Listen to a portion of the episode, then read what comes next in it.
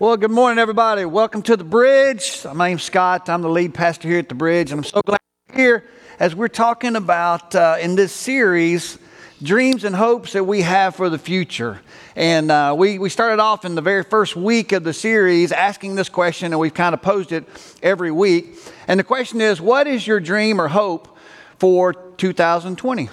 Do you have a dream? Do you have a significant hope or goal that you're trying to uh, accomplish this year?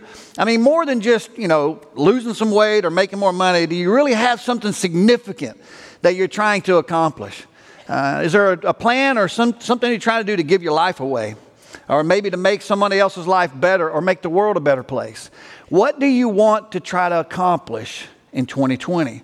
Uh, a moment ago, before this last song, you heard a little excerpt from uh, Dr. Martin Luther King Jr. And tomorrow is a day that we, uh, our nation, celebrates uh, his life. And you know, it's interesting. That was an excerpt from a, a, sermon that he actually preached, and many people may not even know, but he was actually a preacher. He preached over 200 messages in his career, and. Um, uh, probably, arguably, I guess the most famous speech he had was when he delivered one uh, in front of the Lincoln Memorial in Washington, D.C., where he talked about a dream that he had. And it was a dream about uh, equality and justice and freedom for all races of people uh, in America. And he talked about uh, he wanted to be in a place where his four children could grow up in a nation that they were judged by the content of their character, not the color of their skin. And I, while, and that's an incredible dream, and while we've made a lot of advances in our country since 1963, August of 1963, we still have a long ways to go before that dream is fully realized. And I pray and hope that we get there, that we move, continue to move in that direction. But that's an incredible dream, and it's a dream that He gave His life away to. Uh, what about you? You have dreams for this year? And what do you plan to do? How do you plan to accomplish those dreams? And maybe this is a year that you just begin accomplishing little things as you move toward a bigger goal or a bigger dream down the road. We talked about the very first week creating a domino effect in our life. Uh, where we have this major dream we're trying to get to, and every day or every year we set up these little priorities, and the more we knock those down and they keep falling and falling, it creates a, like a domino effect of momentum and energy as we build toward that big goal, or that big dream down the road. What is your dream for this year? Uh, we talked about very first week that God has a dream when He thinks about His church or the way the church is to be perceived in the world, the way Christ followers are to be perceived in the world. And when God thinks about or dreams about His church, here are the things that He included in that dream about His church that the church will be a place where everyone is welcome, everyone is serving, and everyone is changed. That, that, that when you think about the concept of Christ followers or the church in the world, that it would be a place or it'd be a group of people where everyone that came in contact felt welcome by them. They felt uh, a sense of wanting to serve, give their life away, and as they do so, their lives are changed. And we've, we've, we've said each week that as we do that, as this group, the bridge, that we actually become a bridge of hope in our community, in our world. And hope, man, hope is something that all of us need at some point in our life. Hope is this thing that is so contagious that if one person has it, other people want it. Um, hope is something that helps make a way where there doesn't seem to be a way, right? Um, hope is that thing where if you have this thing that down the road you see this dream or this future that you know you would like to be a part of or you'd like to have and it doesn't seem like there's any possible way well hope is what begins helping you to make a way where there doesn't seem to be a way uh, hope is what stays alive and keeps that dream alive that people finally realize someday in their life. Hope is huge, and that's really as a bridge. That's our goal is that we would become a bridge of hope in our communities that surround our, our campuses and throughout the world. You know, when you we talk about this thing called the church, and depending on how you grew up, what your background is, that word may have different connotations to you. It may be that in your background and your you know, way of thinking that church was always associated with a location or a building. And so we were, you know, you grew up, you might, might say, we're going to church, or I need to get back in church. And it was always about going to some place, some building, and that was called the church. The truth is, and we learned this last week, the church didn't start out that way.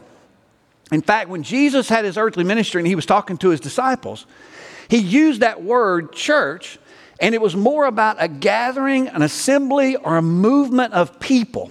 It had nothing to do with a location. It was everything that had everything to do with about a group of people, a movement or a gathering of people.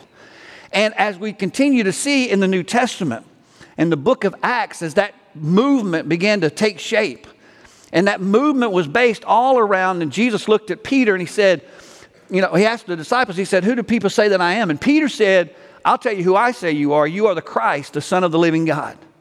And Jesus said, Peter, on that confession, I'm going to build my church.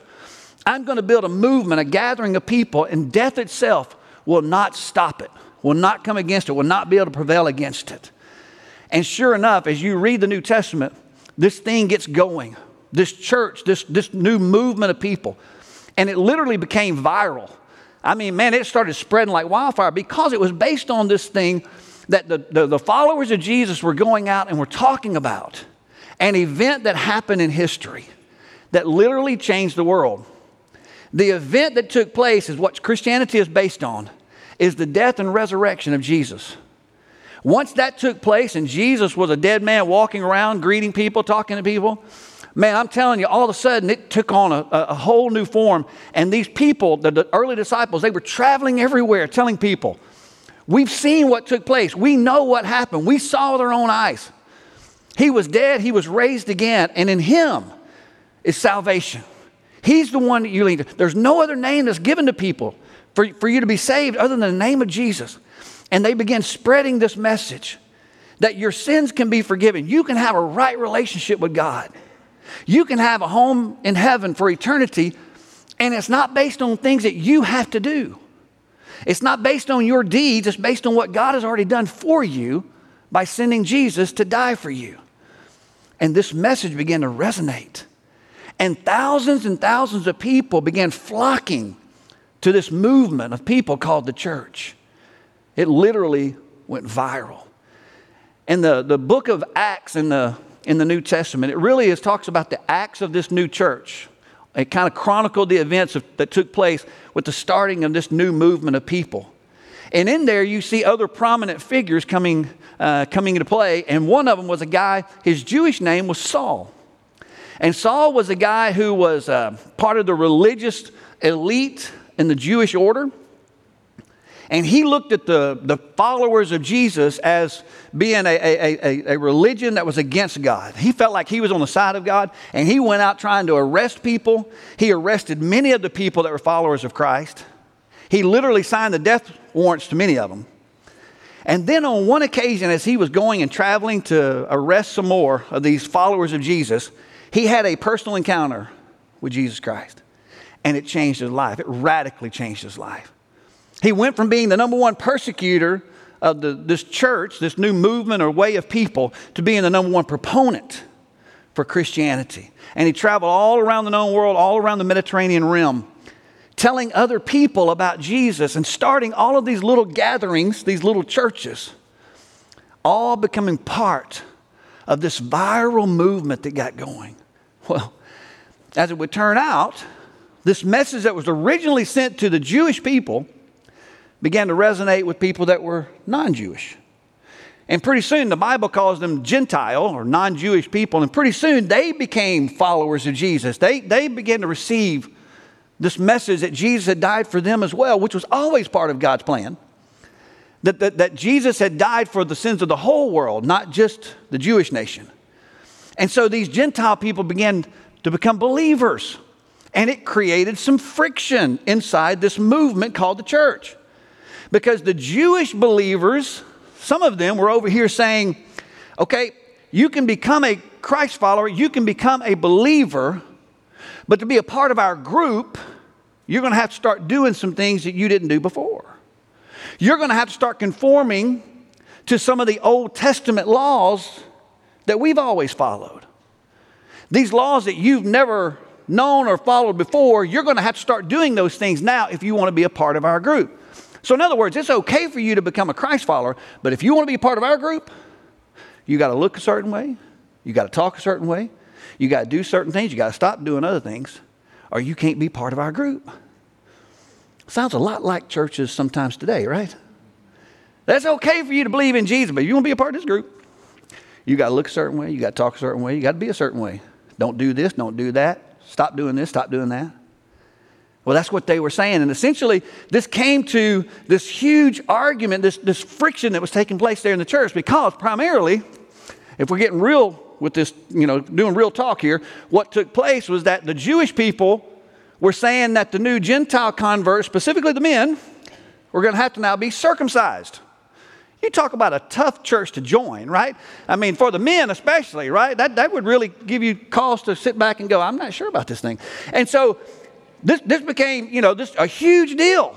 And, and, and, you know, the Gentile guys were going, hey, I don't know about this. And the Jewish guys said, no, you want to be a part of our group? That's what, I don't even know who was checking that stuff back then. But anyway, this became a huge argument. You can read it for yourself. It's in the book of Acts. You can go look, read it for yourself. It became a huge argument. So much so that they took it to headquarters in Jerusalem. And there was a huge church council that took place to decide about these things. Which that, wouldn't you love just been a part of that, just to sit there and listen to this debate? And so they went back and forth arguing for and against, and different ones stood up and talked. Um, Paul stood up, Peter stood up and said, Listen, these things that, these Old Testament laws that none of us ever were able to, to, to keep, you know, fully, you know, we all sinned. We all made mistakes. There was none of us that were ever perfect with those things. Now we're trying to ask the people that have never even lived under these things to try to take them on when we couldn't do it. We've been learning about it since we were kids. And that's a yoke that we're trying to put around their neck that we could never even bear under. And finally, at the end of that time together, that discussion, that council, James, who was the brother of Jesus and had become the pastor of the church, in Jerusalem, he basically makes this announcement. It's in Acts chapter 15. In verse 19, he says, It is my judgment, therefore, that we should not make it difficult for the Gentiles who are turning to God. He says, It's my judgment, it's my opinion, it's my decision that we should not put things in front of them that make it unnecessarily difficult for them when they're wanting to turn their heart and life to Jesus Christ, to God. Why would we put things in front of them that are an impediment to them becoming a follower of Jesus? Things that really don't matter in the end. And so it's my opinion that we make it as easy as possible for people to enter into a relationship with Jesus Christ. Because it's not based on things that we do, it's based on something that He did for us. And so, with that decision, the church then began to flourish. More and more people came to Jesus Christ. And over the years, millions and millions of people have become followers of Jesus Christ, have become a part of this movement of people, this assembly of people that are all based in one statement, one confession. People of all different languages, people of different nationalities, people of different backgrounds, people with different, uh, different issues, different baggage, all under the same bond of the same confession that we believe Jesus is the Christ, the Son of the living God. And because of that, we form this thing called the church. This prominent figure, um, Saul, who became the Apostle Paul, he actually wrote in the book of Romans, another passage that uh, this verse is actually one of my favorite verses. I, I, saw this years ago, and it really became a verse that, that I feel like is, is like a life verse for me. And here's what he says in the book of Romans, chapter 15, verse 20. He says, It's always been my ambition to preach the gospel where Christ was not known, so that I would not be building on someone else's foundation. He says, Listen, it's always been my ambition to go to places where they didn't really know who Jesus was. They didn't really know much about a relationship with Jesus Christ. So I could share with them this gospel message, this good news of who Jesus is and the relationship they can have with Him. Their sins can be forgiven, they can be in, have an eternity in heaven. It's my ambition to go there that I'm not building on someone else's foundation. And as I read that years ago, that just resonated with my heart. That, man, I want to be a part of a group that says, I want to go where people, maybe they've never heard, maybe they have been a part of churches and got burned, or maybe they've never even considered giving church a try. And sharing with them the love and the grace and the hope that's found in Jesus Christ. Not a bunch of rules, not a bunch of things that they have to adhere to in order to be a part of our group, but make it easy for them to come into a relationship with Jesus Christ. And there's a sense in which this viral movement that got started in the first century that really should have never even cleared the first century. It had so many things going against it. There were so many groups trying to stomp it out. It didn't have any support anywhere. And the only reason it survived the first century is because Jesus said that it would. And he said the gates of Hades cannot prevail against it, that even death cannot prevail against it. It made it out of the first century. and Not only that, it has thrived throughout the centuries because Jesus said that it would, and we are a part of that viral movement even today.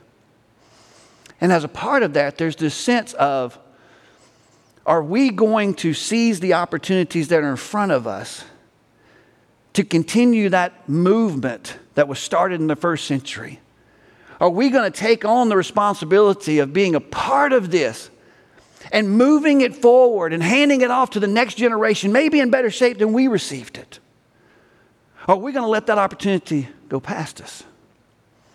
And my hope and my prayer is that we would seize the opportunity, that we would take hold of it, and that we wouldn't let that pass us by, that we would want to be a part of this viral movement.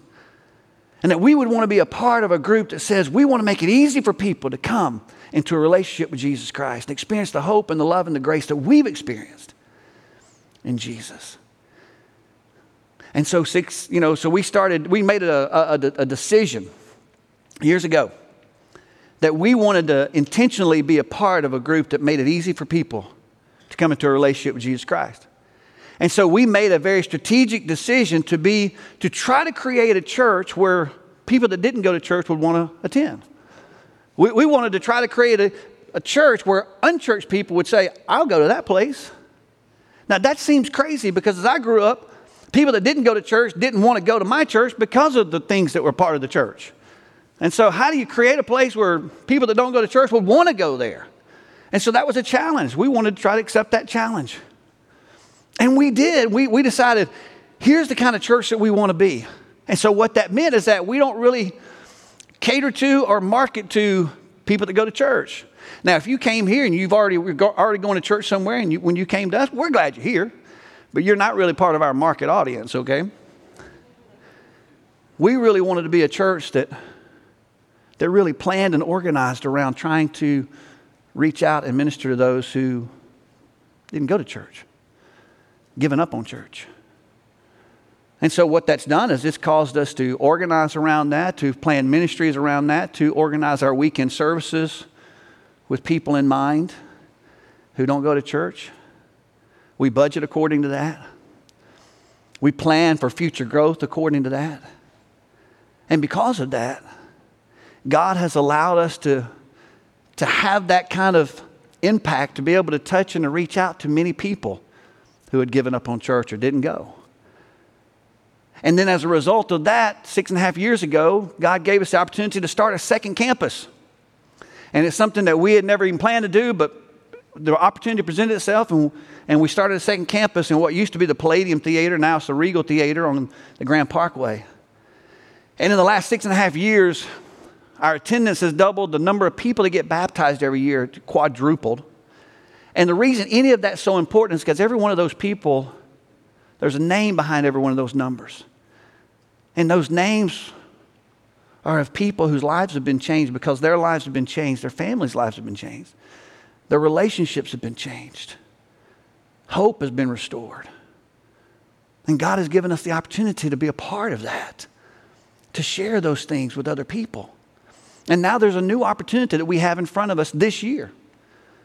And we're planning to launch the third, a third campus of the bridge in Fulshear in September of this year.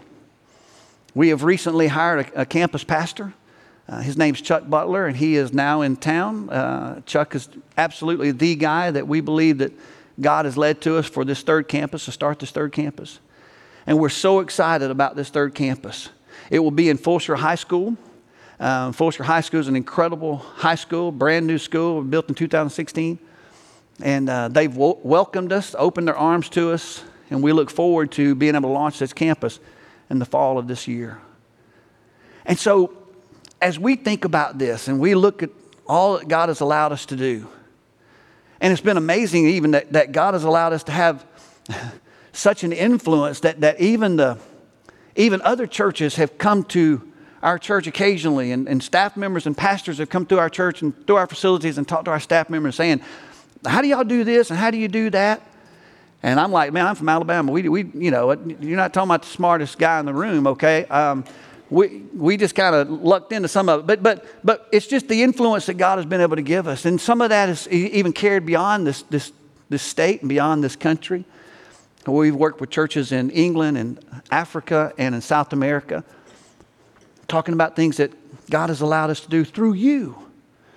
That you have created this viral movement that God has blessed and God is using and God is touching lives, not just here not just in the Richmond and Katy area, but through Texas, through the U.S.,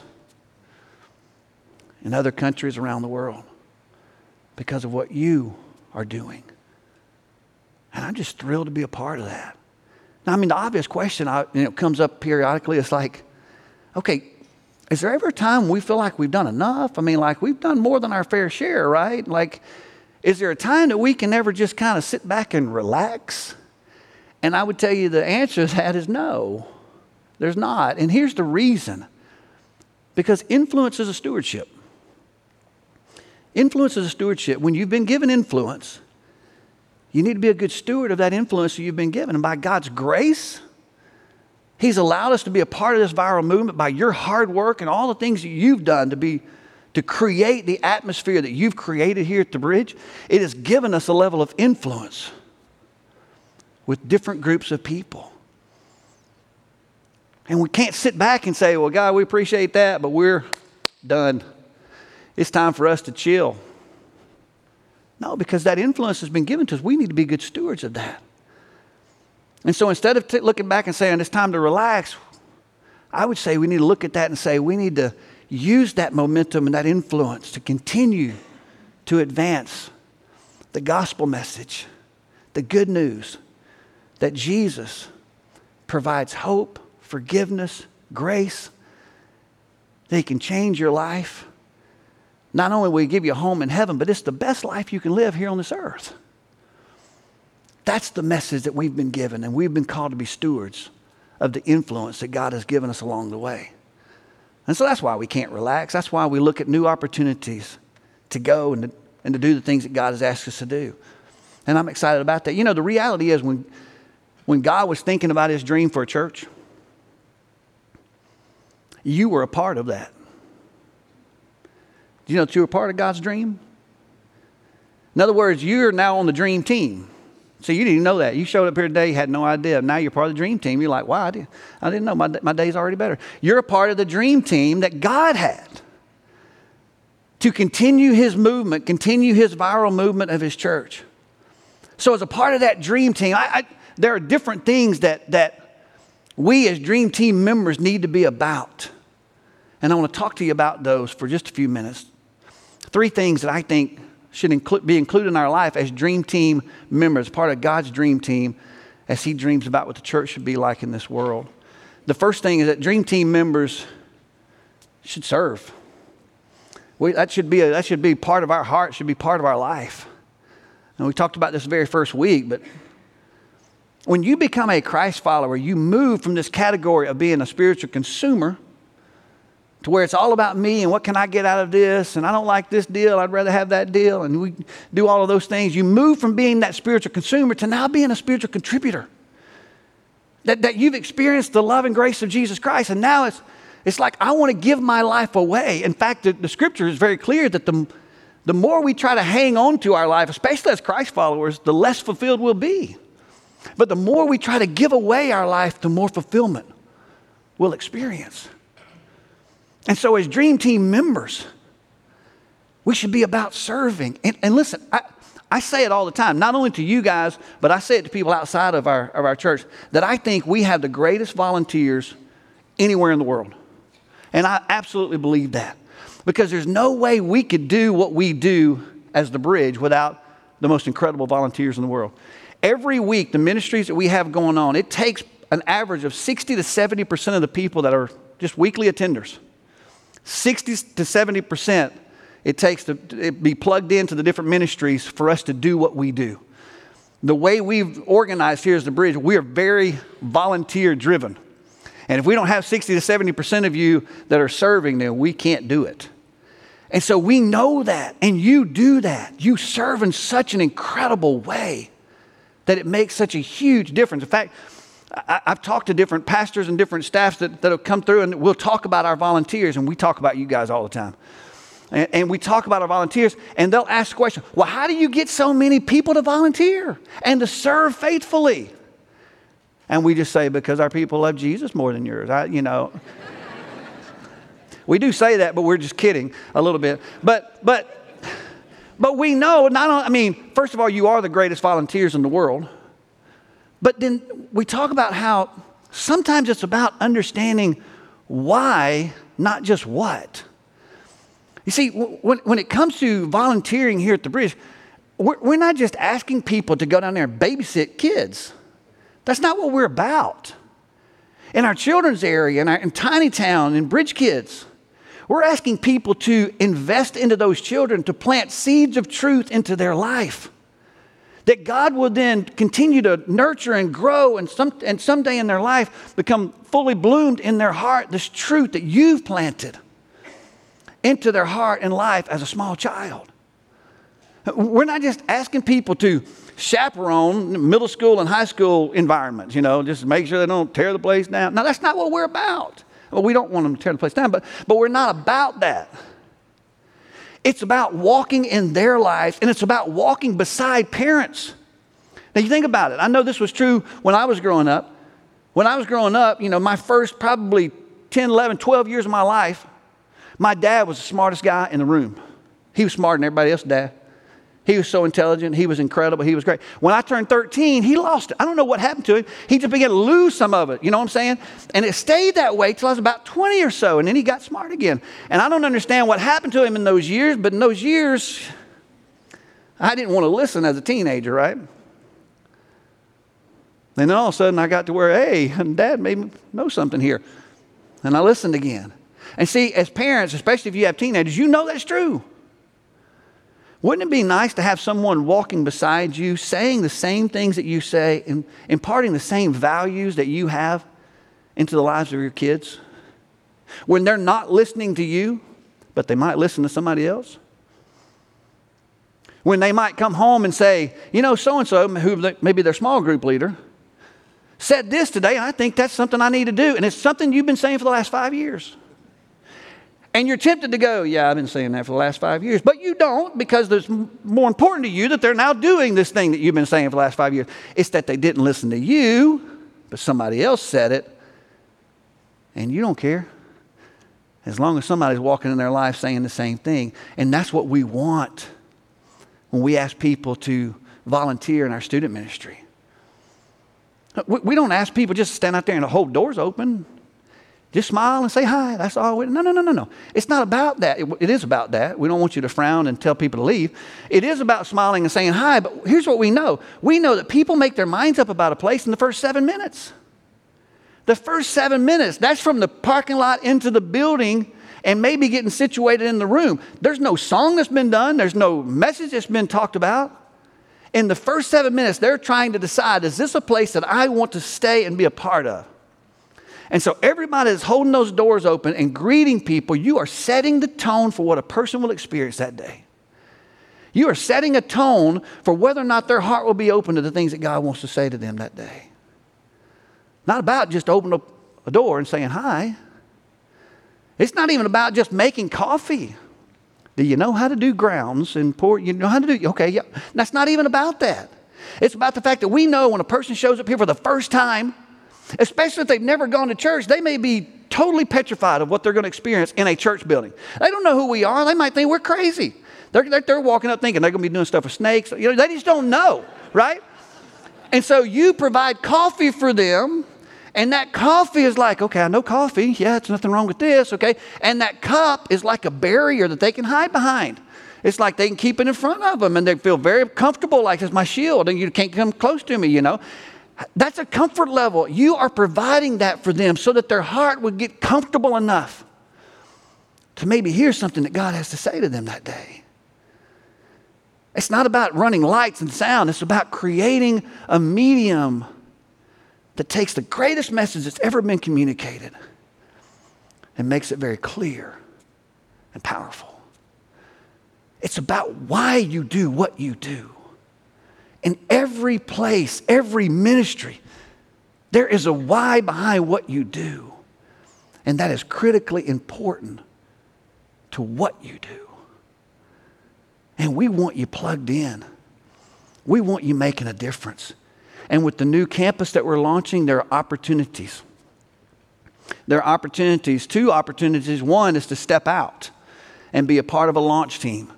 We're trying to launch this new campus with about 150 people. We'll take more than that if we get them. But we're shooting for 150 people.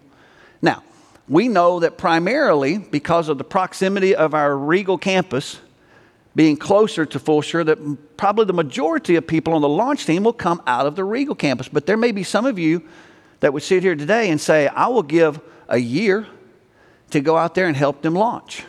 I'll show up out there on Sundays. I will help them launch. I will do whatever they need in the various ministry areas that they have. I'll be a part of a launch team to go out and help. Stepping out, being a part of a launch team, that's one way with, the, with this new campus. Another way is to step up. As people step out and they're going to be a part of a launch team, it leaves vacancies, leaves ministry holes here, both at this campus and at our Regal campus, and we'll need people to step up and fill those ministry, uh, ministry areas. It's a perfect opportunity for you to get your feet wet in ministry, to be on the front line of seeing people's lives changed. And so, stepping out and stepping up are two of the ways, two of the opportunities that come along with this new campus that we're starting in the fall. Dream Team members, they serve. But you know what? Dream Team members also give. Give. We don't talk a lot about giving, we talk about it some. And we will talk about it some. Why will we talk about it? Because Jesus talked about it. Jesus talked about money and giving more than he talked about heaven and hell combined. And so, what, what we understand is, as you look at the words what Jesus talked about, and we, you read the scripture, you understand that God stands back and says, probably the biggest competition as God that I have for your heart is your stuff. It's not all these other things, it's your stuff. And so that's why it gets talked about in Scripture so often. Because God says, if I can get your heart and not your stuff, have your heart, then we can do some things. And so we talk about giving, we talk about it because we know that God talks about it. And we know that we're never more like God than when we give. You say, how do you get that? Well, probably the most famous verse that is out there is John 3 16. For God so loved the world that he gave. Gave. He gave his only son. It is very difficult to love and not give as a part of love. And so we're never more like God than when we give, when we don't try to keep, we don't try to keep a locked hand around our stuff, but we're open handed and saying, God, you know, you blessed me with all this stuff. You've blessed me with the ability to earn a living. You've blessed me with the things that I have in my life. I don't want to sit here and clamp down on these things and say they're mine. You'll never pry them out of. And you know what? God will never try to pry them out of your hands. God does not have a money shortage. God would love to have your heart. And you will be more fulfilled the more you live with open hands than you will clenched fist. Three ways we talk about giving around here we talk about percentage giving, progressive giving, and priority giving. Percentage giving we probably talk about more than the others because that's basically giving a percentage of your income. Now, we talk a lot about 10%, which the Bible says the tithe. And God says He will bless your life if you tithe, if you give 10%. And we believe that. Many of you have experienced that. Percentage giving. Why percentage giving? Because percentage says, I'm going to give this percentage every time. I'm not going to fluctuate based on how my month went. I'm not going to get to the end of the month and I'm going to go, oh, let's see what I got left over. Okay, here's a five spot. It, it's not that because then we get caught up in giving God whatever we have left over. A percentage says, I'm going to set this percentage and I'm going to put God at the front of the line. I'm going to give to God before I give to anything else. That's percentage giving. And you know what? We talk a lot about the tithe, 10%, which is what the tithe means. But 7%, 5%, just set something out there to begin giving a percentage gift. That way you're setting, you're saying, God, I want to put you as priority. And I'll put you out there first. That's percentage giving. We talk about progressive giving as well. And that's basically, we don't want anybody to get stuck in their giving. When I was growing up, I used to, you know, I used to watch, watch, but I, I learned to tithe when I was a kid.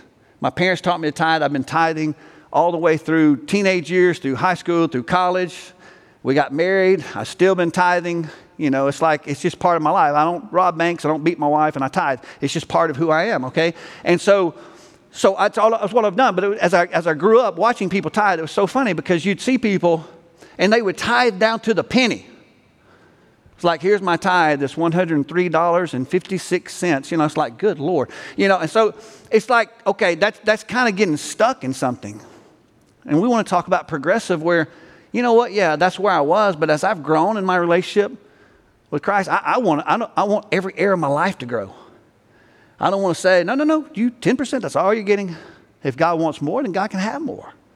It's just not getting stuck somewhere, it's being progressive in the way that you give back. And then we talk about priority giving.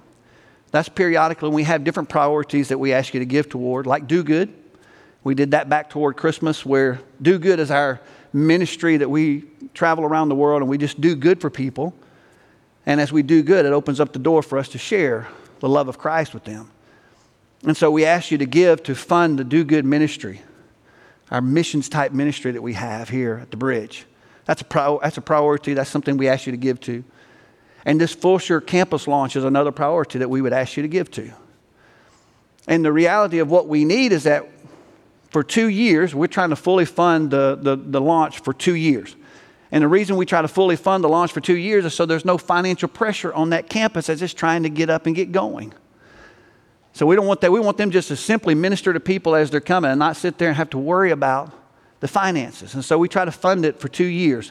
And to fund that campus launch for two years is $2 million. $2 million, which that's a lot cheaper than building buildings. $2 million. Say, what does that go to? It goes to renting the facility, it goes to purchasing equipment that we'll need, it goes to setting all the environments that will be there in the proper way. And the environments will be a worship service, uh, adult worship service. We'll, be, we'll have children's, our tiny town, and Bridge Kids environments. We'll have all of those uh, as well as student ministry opportunities as well. So setting those, uh, setting those things in place, all those environments, it costs money. But here's the reality if every person that calls the bridge their home, if you gave as little as $100 a month, $1,200 a year, $2,400 in two years, fully funds that campus. Fully funds it.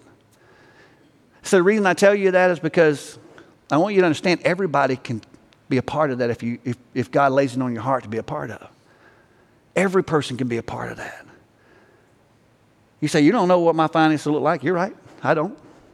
But if God lays it on your heart, God will help provide that. And I want you to understand there's no pressure here. In a moment, every seat there has these little cards there in the seat. These cards here, they're, they're just talk about on the front, there's just pertinent information. On the back, it's three ways you can be involved stepping out, stepping up, and giving. And I would ask you, today is the day I'm asking you to, to fill this out and commit. But you know what? Ain't nobody going to stand. I just said ain't. No one's going to stand, Alabama. No one's going to stand at the door and check your cards. Hey, hey, you give a card, hey, go back in. Now, it's not about that. My thing is, God's big enough to lay that on your heart. I don't have to guilt you or do anything like that. God's big enough to do that. I'm just letting you know the opportunity that's in front of you. I know that Many of you can, can get on board with the $100 a month. Many of you can do more than that. But God has the ability to lay that on your heart. And I think He will. And the last part, Dream Team members, is we invite. We invite. You see, our whole strategy of who we are as a bridge is built on this thing called invest and invite. You invest into your friendships, into your relationships. You look for an opportunity to invite them to be here with you, to come experience the bridge with you. No pressure. You just invite them, they come, no strings attached. That's, that's just the way we, we don't do a lot of marketing. Our whole strategy is built on around you inviting your friends. So when you think about your circles of influence, the people, your friendships, your people you work with, people in your neighborhood, people you work out with, people you have hobbies with, or your kids' sports team, are there any people in those circles that you think could benefit from coming and checking out the bridge? Anybody in those circles that you think, man, you would love our church? Would you just invest into them and invest in that relationship and just look for an opportunity for God to open the door for you to invite them? God will open that door. And God opens that door in some crazy ways sometimes. And all you're doing is just inviting them to the bridge. That's all you're doing. Two weeks from today is something we do every year called Football Sunday. It's a Super Bowl. And uh, the service will be built around different uh, players that are playing in the game that day, their testimonies. We'll share those on video. Um, it's a really cool day. It's a neat day to invite a friend that uh, is kind of different than the normal church service. And so that's a great day to invite. Easter's coming up down the road. Easter's an easy time to invite people because people that don't even believe in God will go to church on Easter if you'll just invite them. And so that's an easy invite. So just as you think about those different circles that you're involved in, are there any opportunities for you to invite any of them to be a part of the bridge? See, as we do that, we keep this thing, this viral movement going. And we maybe hand off this thing called the church to the next generation in better shape than we found it, than it was delivered to us. We talked about a domino effect. There's a potential domino effect that can happen as we invite our friends and if we invite our coworkers and family members. I shared the very first week the growth rate that's happening out in Fulshear. I shared last week as well. That it's growing the next 10 years, they, they predicted it's going to quadruple in size. So right now there's about 18,000 people there. About 10,000 of them claim no church affiliation.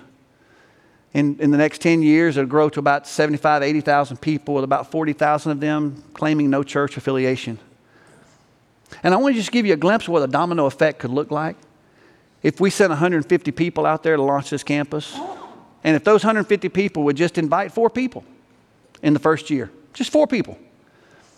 According to different studies and, and statistics, there's a certain percentage of those four people that'll actually come to the bridge and they'll stay. It actually works out to be about 1.4. I don't know where the other six tenths of that person is, but four tenths of them will actually come. We don't get to pick which four tenths of them it is. But four, uh, 1.4 is what that works out to. And what you'll see behind me is how that, that growth begins to happen, that domino effect begins to take place.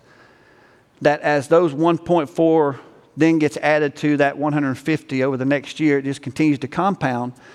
That if all of those would then invite four people that next year, and the same percentages work out, how it just continues to grow and grow. And it moves from about 150 people to potentially well up into the thousands and thousands and thousands of people that we could potentially impact by having a presence in Fulshear and being willing to invite people to come and experience something.